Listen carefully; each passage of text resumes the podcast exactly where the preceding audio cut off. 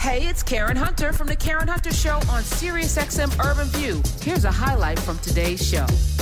Joining me to talk about what might be next, he's got a new book out called The Next Civil War. Let me welcome to the show for the first time, Mr. Stephen Marche. Hi. Hi, how are you?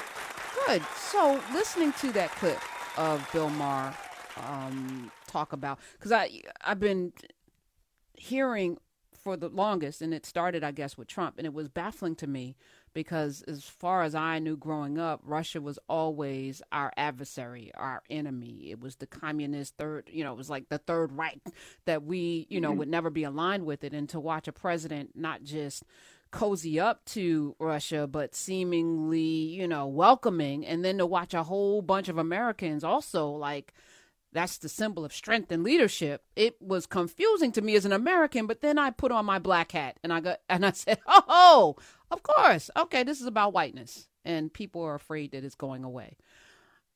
When you hear Bill Maher say what he said, which I absolutely agree with, what are your thoughts, Stephen? Well, he's not wrong. I would probably take a little more complicated view of it. Like what has happened in America since really about 2008 is that hyperpartisanship has taken over the political system in an incredibly profound way, and has essentially led to a mentality of party over country in a lot of different ways. And you can see that in a whole host of ways and incredible metrics for it. Like when people go to Thanksgiving dinner and they're from different sides of politics, the Thanksgiving dinner tends to last about 35 minutes less than it does when they don't. So there are a whole host of really a lot of evidence of hyperpartisanship. And then at the same time, what you have is the Republican Party becoming really having spiking levels of what they call racial resentment. And so, Democrat and Republicans had the same level of racial resentment in 1992. And ever since then, basically, the Republicans have become the party of racial resentment, and the Democrats have become the party of, multicultural liberal democracy. So Bill Maher's not wrong. It's just like there's two processes kind of at work at the same time. I'm gonna offer something else. I'm gonna add a third perspective. And Steve Marche, you're from Canada, born and raised. I'm black. I'm a global citizen. So what I see is whiteness in the clothing of a party, because I think most people are not wedded to any party whatsoever, but because this party, the Republican Party, ignored the autopsy after, because you brought up 2008. What happened in 2008, Steve Marche?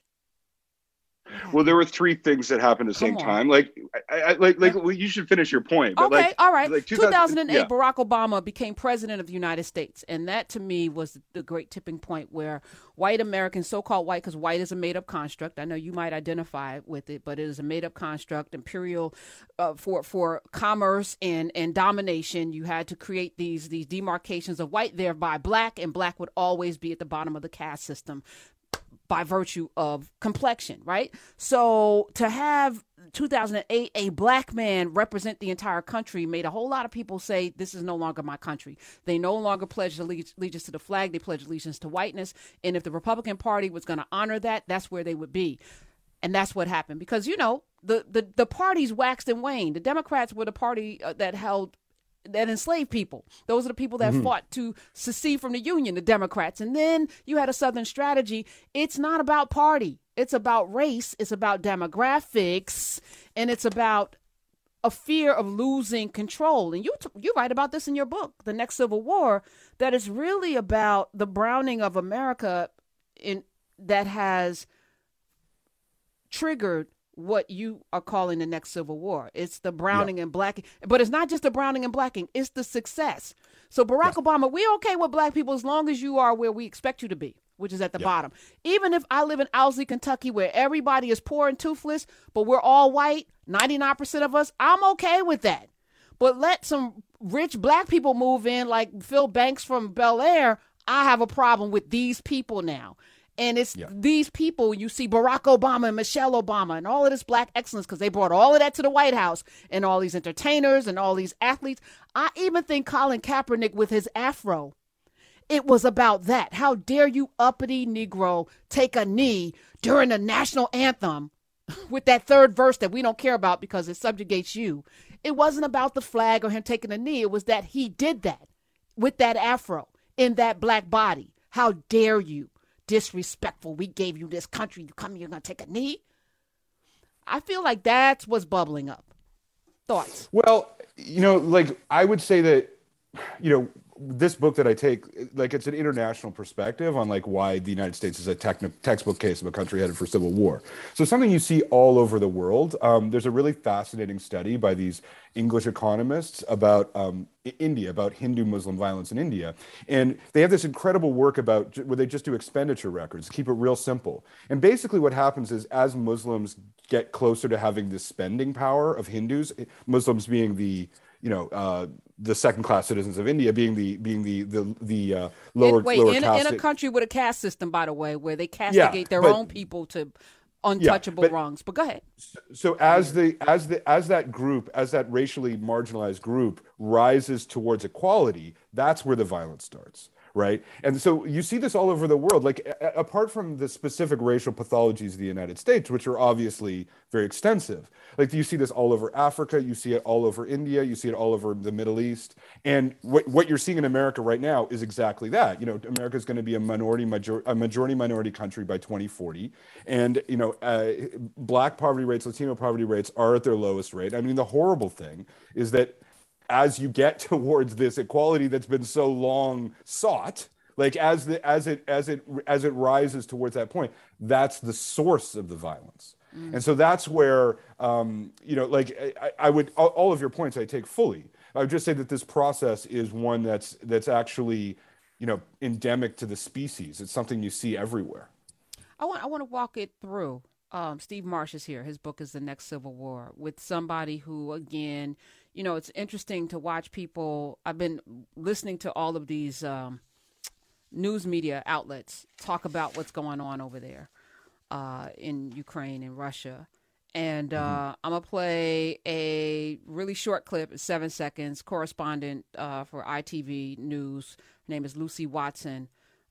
She said this. Play it, Smith. Now the unthinkable has happened to them. And this is not a developing third world nation. This is Europe. I was like, interesting. You know, like we're okay with this happening in Rwanda or the Sudan or Afghanistan, but this is Europe.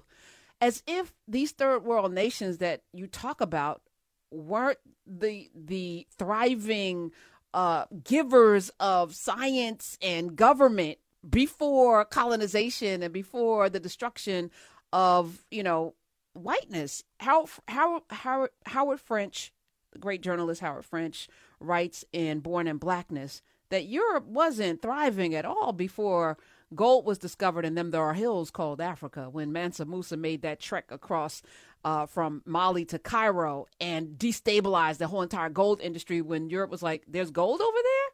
Oh, we thought this was a pass through to get to China with the spices. Wait, they have gold? They have enough gold to destabilize the whole entire. What else do they have there?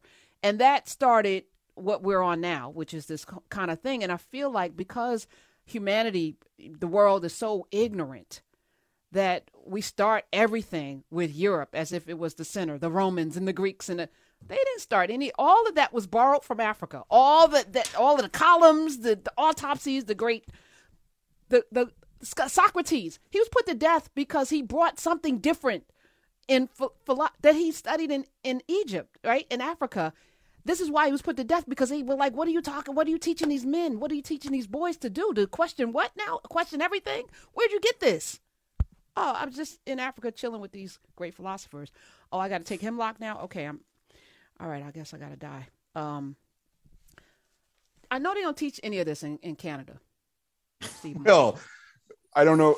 Yeah, I don't. I would say Mansa Musa they teach, and Ibn Battuta they teach. Well, I've certainly read Ibn Battuta, and like, I would say that the world has always been global. And that I think we tend to think of our own position in history as very limited, you know, or as colonialism is really the defining feature of globalization. But I mean, I think when you read Ibn Battuta, which is where most of the details of Mansa Musa come from, you know, he was in Morocco, he was in Senegal, he was in China, he was in Sri Lanka, he was a fully globalized citizen. And what he's, I mean, the thing that's so amazing about reading Ibn Battuta is that you see these patterns that transcend the parochial concerns of anywhere, right? And I mean, that to me seems to be the key to a kind of more resurgent humanism, that we understand that the patterns that we're seeing are transcend the mere localized conditions that we find them in. I mean, you know, the book that I'm, like, I don't know how, I must say, I have not had an interview about this book where I've had to talk about Ibn Battuta. Not that I don't love it, because Ibn Battuta, everyone should read. But, you know, I do think that part of the humanism that I wanted in this book was exactly that kind of perspective, because when you get to American politics, it becomes so parochial so quickly. But what's happening in America is actually something that's really, really global, and you can see all over the world. You can see these trends. America is not an exception in this case. Like, what's happening in America is also what's happened in Chile. It's also what's happened in Rwanda. It's also what's happened in, you know, in Europe. So yeah, I mean, surely I would adore to have the globalized spirit of an Ibn Battuta. That I think we need in a very profound way. But we can't get there unless people are willing to divorce themselves from this thing called whiteness. And I know that sounds really scary for a lot of people, but I think that's why we're here. Because as long as you're holding on to a made-up construct that really doesn't define who you are as a human being, but I get all of the time people define themselves based on a color in a Crayola coloring, you know, color box. You know, it's not who you are.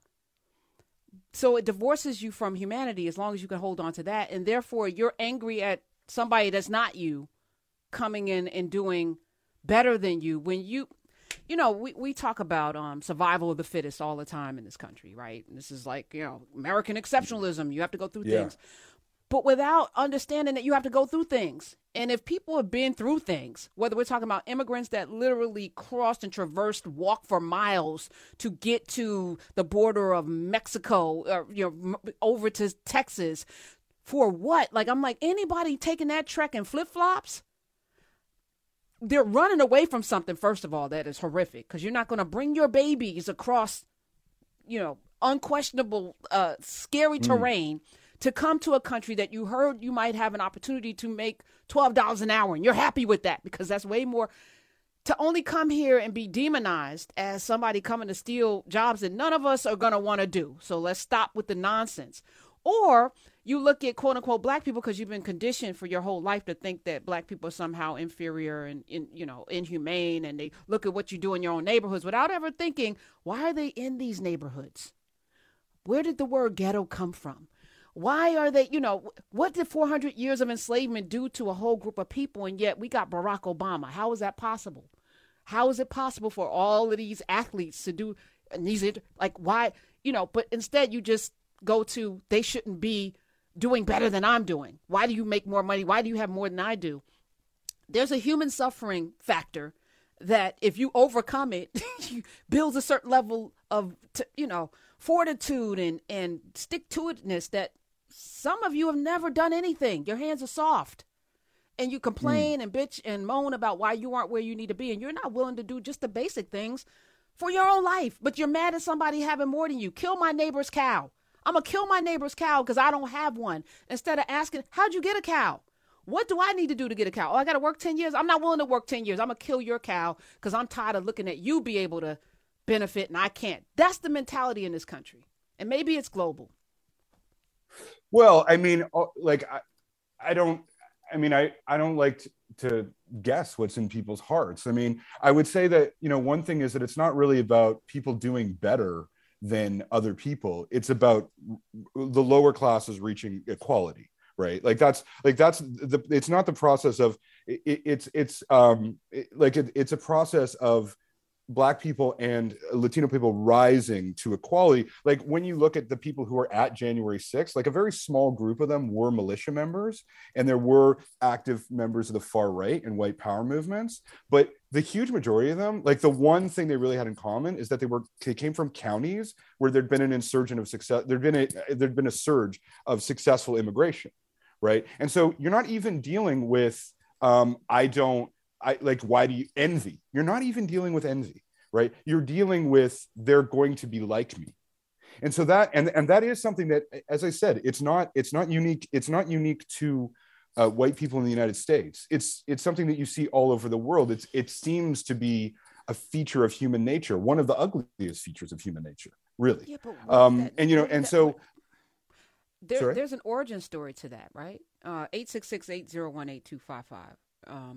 And I don't have a great deal of problem except for how Ibn Battuta is characterized, because the book that I've read through, Ibn Battuta in Black Africa, there was no such thing as Black Africa. There was no Africa. Like, who named it? That would be a selection from his works, because he wrote a full travelogue where he went everywhere. I mean, right. I assume that's from the 60s, right? But like the full travelogue, Mansa Musa is also mentioned in Ibn Khaldun. I'm pretty sure there's at least two records, but the most extensive one is Ibn Battuta. But I don't think he ever met Mansa Musa. He just came to Cairo after he'd been through. Oh, he was legendary. Mansa Musa, the legend of him spanned the globe, which is how the Portuguese were like, hey, there are people here too that we can take. What I'm saying is the notion that a continent could be separated based on complexion is an indoctrinated way of looking. Like, they didn't call themselves black and white and Black Africa. Well, Ibn Battuta would never have thought that way. That's what. So, but this is the modern language that is fomented. So even though those 80% of people who stormed the Capitol didn't identify with a white nationalist group, or they didn't consider themselves to be far whatever, they still are taught in school that George Washington never told a lie, and that this, they still have a birth of a nation framework for seeing the world, right? You see what I'm saying? How do we get away from... Well, can I be honest with you? Can I be honest with you? No, lie to me, sir. Lie to me, Steve Marche, please. Well, when I went to these groups, like when I talked to white power people, and I talked to Oath Keepers, and I talked to, and just went to, Rust Belt, America, and talk to ordinary angry white people. What I found to myself as a white person was that their concept of whiteness was changing quite a bit. And that's the other thing that whiteness is not a static proposition that's inherited from the 60s, or it actually as a conception changes. Now, I didn't put any of this in the book because it's much too vague. Like, the book is made up of the hardest facts that I could find, right? Only the things that I absolutely was accurate with. But I mean, I do think that there is a large body of America, middle America, where their conception of whiteness is not derived from these historical models, but is in fact taking on a new, much more toxic, much more aggressive formulation that frankly terrifies me.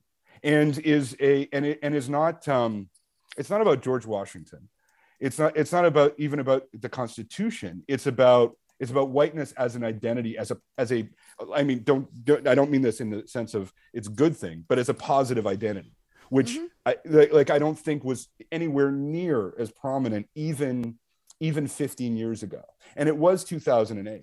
But when we deal with these categories, I think actually whiteness as a category is shifting, and not in a good way, not in a way that is going to be, less violent and less difficult to deal with. You mentioned, we're talking with Steve Marche, his book, and I'm sure you didn't expect to have this conversation because you said you didn't. The Next Civil War, Dispatches from the American Future, and you were in the trenches talking to people. First, it's interesting to me, a couple of things. There's no such thing as majority minority. Nobody's minor. Nobody. So what we're talking about is the browning of America according to the census, right? Yeah. They have these categories that they force people to check. So even brown people from Upper Africa check white on the census, which if you're trying to get a cab to Harlem, the cabbie doesn't know that you check white on the census, which is why this whole construct, which came up in the 1600s and the 1700s in the world, whiteness is such a damnable thing that we all should be fighting against, right? All of us, anybody that cares about humanity, we have to dismantle that because it's the thing that most separates. You brought up Rwanda, where people who are cousins looked at each other based on somebody telling you you're better than the person next, or they're taking something from you. But you identified as being a white man. Right? I would identify as being a Canadian man. I would. Okay. First, look, I'm asking you a question. Don't get defensive. Yeah. That's cool. I need you, because I know you maybe you have contemplated this, and it would be interesting to hear what identifies you as being a white man besides because you're pinkish, peachy. Yeah. Well, I got blonde hair. To you, what does that mean? What does it mean to be white? It doesn't. What does it mean to be white? That's a really hard question. Like, I would say genuinely, when I think about my ethnic identity, what I would think about are my Italian ancestors, and I think about my Jewish children, and I think about a whole host of complicated identities, and I think about Canada, and I think about English Canada, and I think about French Canada and that division, and I to me, it's not a static thing. But on the other hand, when I think about what it means to be white, it means that crossing the border into the United States is very easy for me. And also it is not that way for my Muslim friends, right? And or my Black friends, always, right? And also, when I think about my whiteness, I would also say, when I go and talk to white power people, and I go and talk to members of they're totally open with me, and they think I'm one of them, right? They somehow believe that I am the same as them, even though I'm in Toronto, the most multicultural city in the world, a country that. The only country in the world where the more patriotic you are, the more you believe in multiculturalism, in a city that's, I live in a city that's half foreign born, right? That's my real identity. I'm a person of Toronto. I'm a person of this city. I'm a person of this country. And so that, for one thing, I really don't like being confused with an American.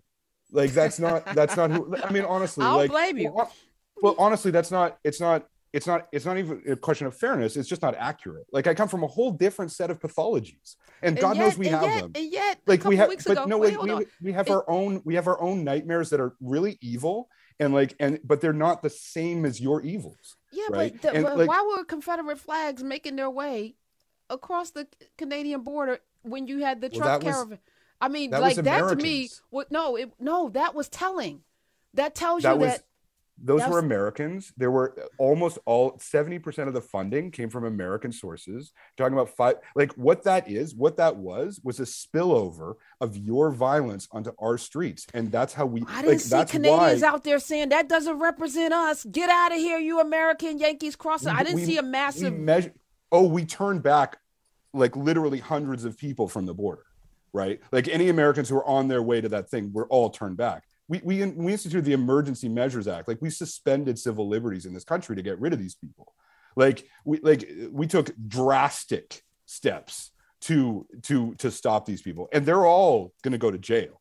They've all had their accounts seized. Any truck that was there can't access their money, right? Extreme steps were taken, and that was really the media narrative of that in the United States was completely unrecognizable from what occurred on the streets. There was no relation to it. It was simply toxic American politics spilling over. So, that is a very, that's a perfect example. That looks the same. It's not the same. It's not the same at all. And you saying that, it is impossible for us to suss out what is true because we're being constantly inundated with Fox media. News was Fox News said 150,000 at most. The peak day was the 8,000 people were there. I went to the one on my corner. It was by the Royal Ontario Museum. The museum didn't close. Kids kept walking in. It was not a big deal. That's a damn shame. It was extraordinary to see the media distortion. It's unbelievable. I guess this is what it's like. And no one mentions that we have universal health care. So that changes the dynamic of these mandates completely. right? Like we, like when anyone who gets sick, the taxpayer pays for, like it makes a huge difference on the whole political calculus. No, and I saw no one mention. You're absolutely, because our media is lazy, and I think journalism is dead. I said it. Steve Marche is here. Stephen Marche is here. And I'm not even joking. The next Civil War dispatches from the American future. All right, I'm about solutions. As we're going through this book, and resentment, I think, is there. We wouldn't have had Rosewood and Greenwood and 19 other Black thriving communities decimated by white jealousy in America, especially the summer of 1919, the Red Summer. Yeah. What is a solution? Like, how can we gird our loins? What can we do to protect ourselves from this war that we might already be in, by the way? Do you mean as Americans, or do you mean more specifically the Black community? Listen, yes, I mean more specifically as Black people, because I think if there's another civil war, we're in the crosshairs, aren't we? Yes, absolutely. Yeah. I mean, so I think I mean, I absolutely believe that the Black community in America, in the case of the Civil War, is maybe the most vulnerable group in the whole country to violence. And I don't say that lightly. That comes from the research. I mean, what you can do, I think, is organize. I mean, you say you're a solutions person. I'm not sure I am a solutions person. Like, it seems to me that what's required is a massive overhaul of the American electoral system and its constitution, which is a now decrepit document that's 240 years old. In 2020, there was more guns sold than any other year. The two largest groups that were buying them were African Americans and women. Now that may be because the rural white market was just saturated beyond, but like there have been like major purchases by groups that are not typically armed. I mean, I think, not that I'm condoning that or suggesting that that's an effective solution, but on the other hand, I think people are starting to be like, okay, violence is a real possibility here. I think things like secession, things like the largest political questions imaginable are the only ones that can get America out of this situation, because the trends here, like, this is imagined scenarios, but the trends here go one way, and the trends are what they call a complex cascading system, where one thing feeds into the other, and the process is already underway, really. So we gotta arm ourselves. That's not a satisfying answer to you, is it? I mean, the answer I genuinely have is like the largest political questions need to be asked. Should America exist in its current form? Ooh. Does it need to break into various forms? Or if not, it needs a new constitutional convention. I mean, when marriages reach the state that the United States is in, you sit the kids down and you say, like, it didn't work out. Like, it's time to talk about how we break this thing up. What? I would love to do that, but here's what would happen, because we would be thriving, because we built the country. I mean, when I say we, I mean Black people. We would have our thriving section and have a nice red drink, and, before I let go, we're going to have fun. Things are going to be thriving. And then the white folk are going to be over there because they don't know how to do anything. Never had to learn how to do it. Don't have any muscle, no testicular fortitude, nothing. And looking over at us being happy, and do what they did in Tulsa and Rosewood and Greenwood and all the other places in the world, in the country, and come and start bothering us. So we're gonna have to build Star Wars to shoot down anything, because I just feel like I hear what you're saying. Yes, it's time for a divorce. I do think we need a new constitution, but I think if every person that identifies in this country along racial lines, first of all, let's remove the boxes. I know it's for resources, but I think there's a better way to calculate who needs resources in this country than a census box to tell people to check Black and white, because I think that's really more insidious than anything. Even on a application, I got to check Black or white for what? For what? So you can what are we doing here? That's the problem. I think that's at the crux of what is wrong with the world. And if we're talking about America, which gave Hitler the Nuremberg laws because of our Jim Crow laws, which gave Hitler the eugenics idea, notion of a master race, all of this stuff is not true. And D.W. Griffith, stop it. Like, let's start to reframe that we're all people. We're all just trying to live our happy lives. And if you somehow are not living your best life, look inward. Fix the thing inside of yourself. When I look at the political situation in the United States from 30,000 feet in the air, which is what this book is an attempt, a try. Let's go to try it. It's an attempt to do that. It's a good attempt. Thank you. Like, I did my best, really. What I see is two competing models, right? And one of them is liberal democracy, flawed liberal democracy. The other one is a settler republic, right? And, or, you know, what they call constitutional republic. That, and constitutional republic means minoritarian rule. And it does not, it is not coincident with democracy as an idea. It tends to involve property and concepts of economic freedom, not political freedom. And, you know, to me, that's a pretty clear choice. Like, I'm for multicultural liberal democracy forever. Like, I'm always going to be on that path, no matter how failed, no matter how awful. Those are real choices. And you have laid it all out. The Next Civil War, read the book. Let's discuss it as a family. Steve Marche, you did the best. And I appreciate you being here. And I also like that you're also in English. You got your doctorate in English, and you taught Renaissance drama. I wanted to get into that at CUNY because I'm at Hunter College. So I was at City. Okay, yeah. I loved it. I was like, yes, this man is a man of the people. I appreciate you. And thank you for being not just a good sport, but an open, nimble mind. Thank you for being here today. Pleasure to be with you. Hey, this is Karen Hunter. You can listen to The Karen Hunter Show live every Monday through Friday at 3 p.m. East on SiriusXM Urban View Channel 126 or anytime on the SiriusXM app.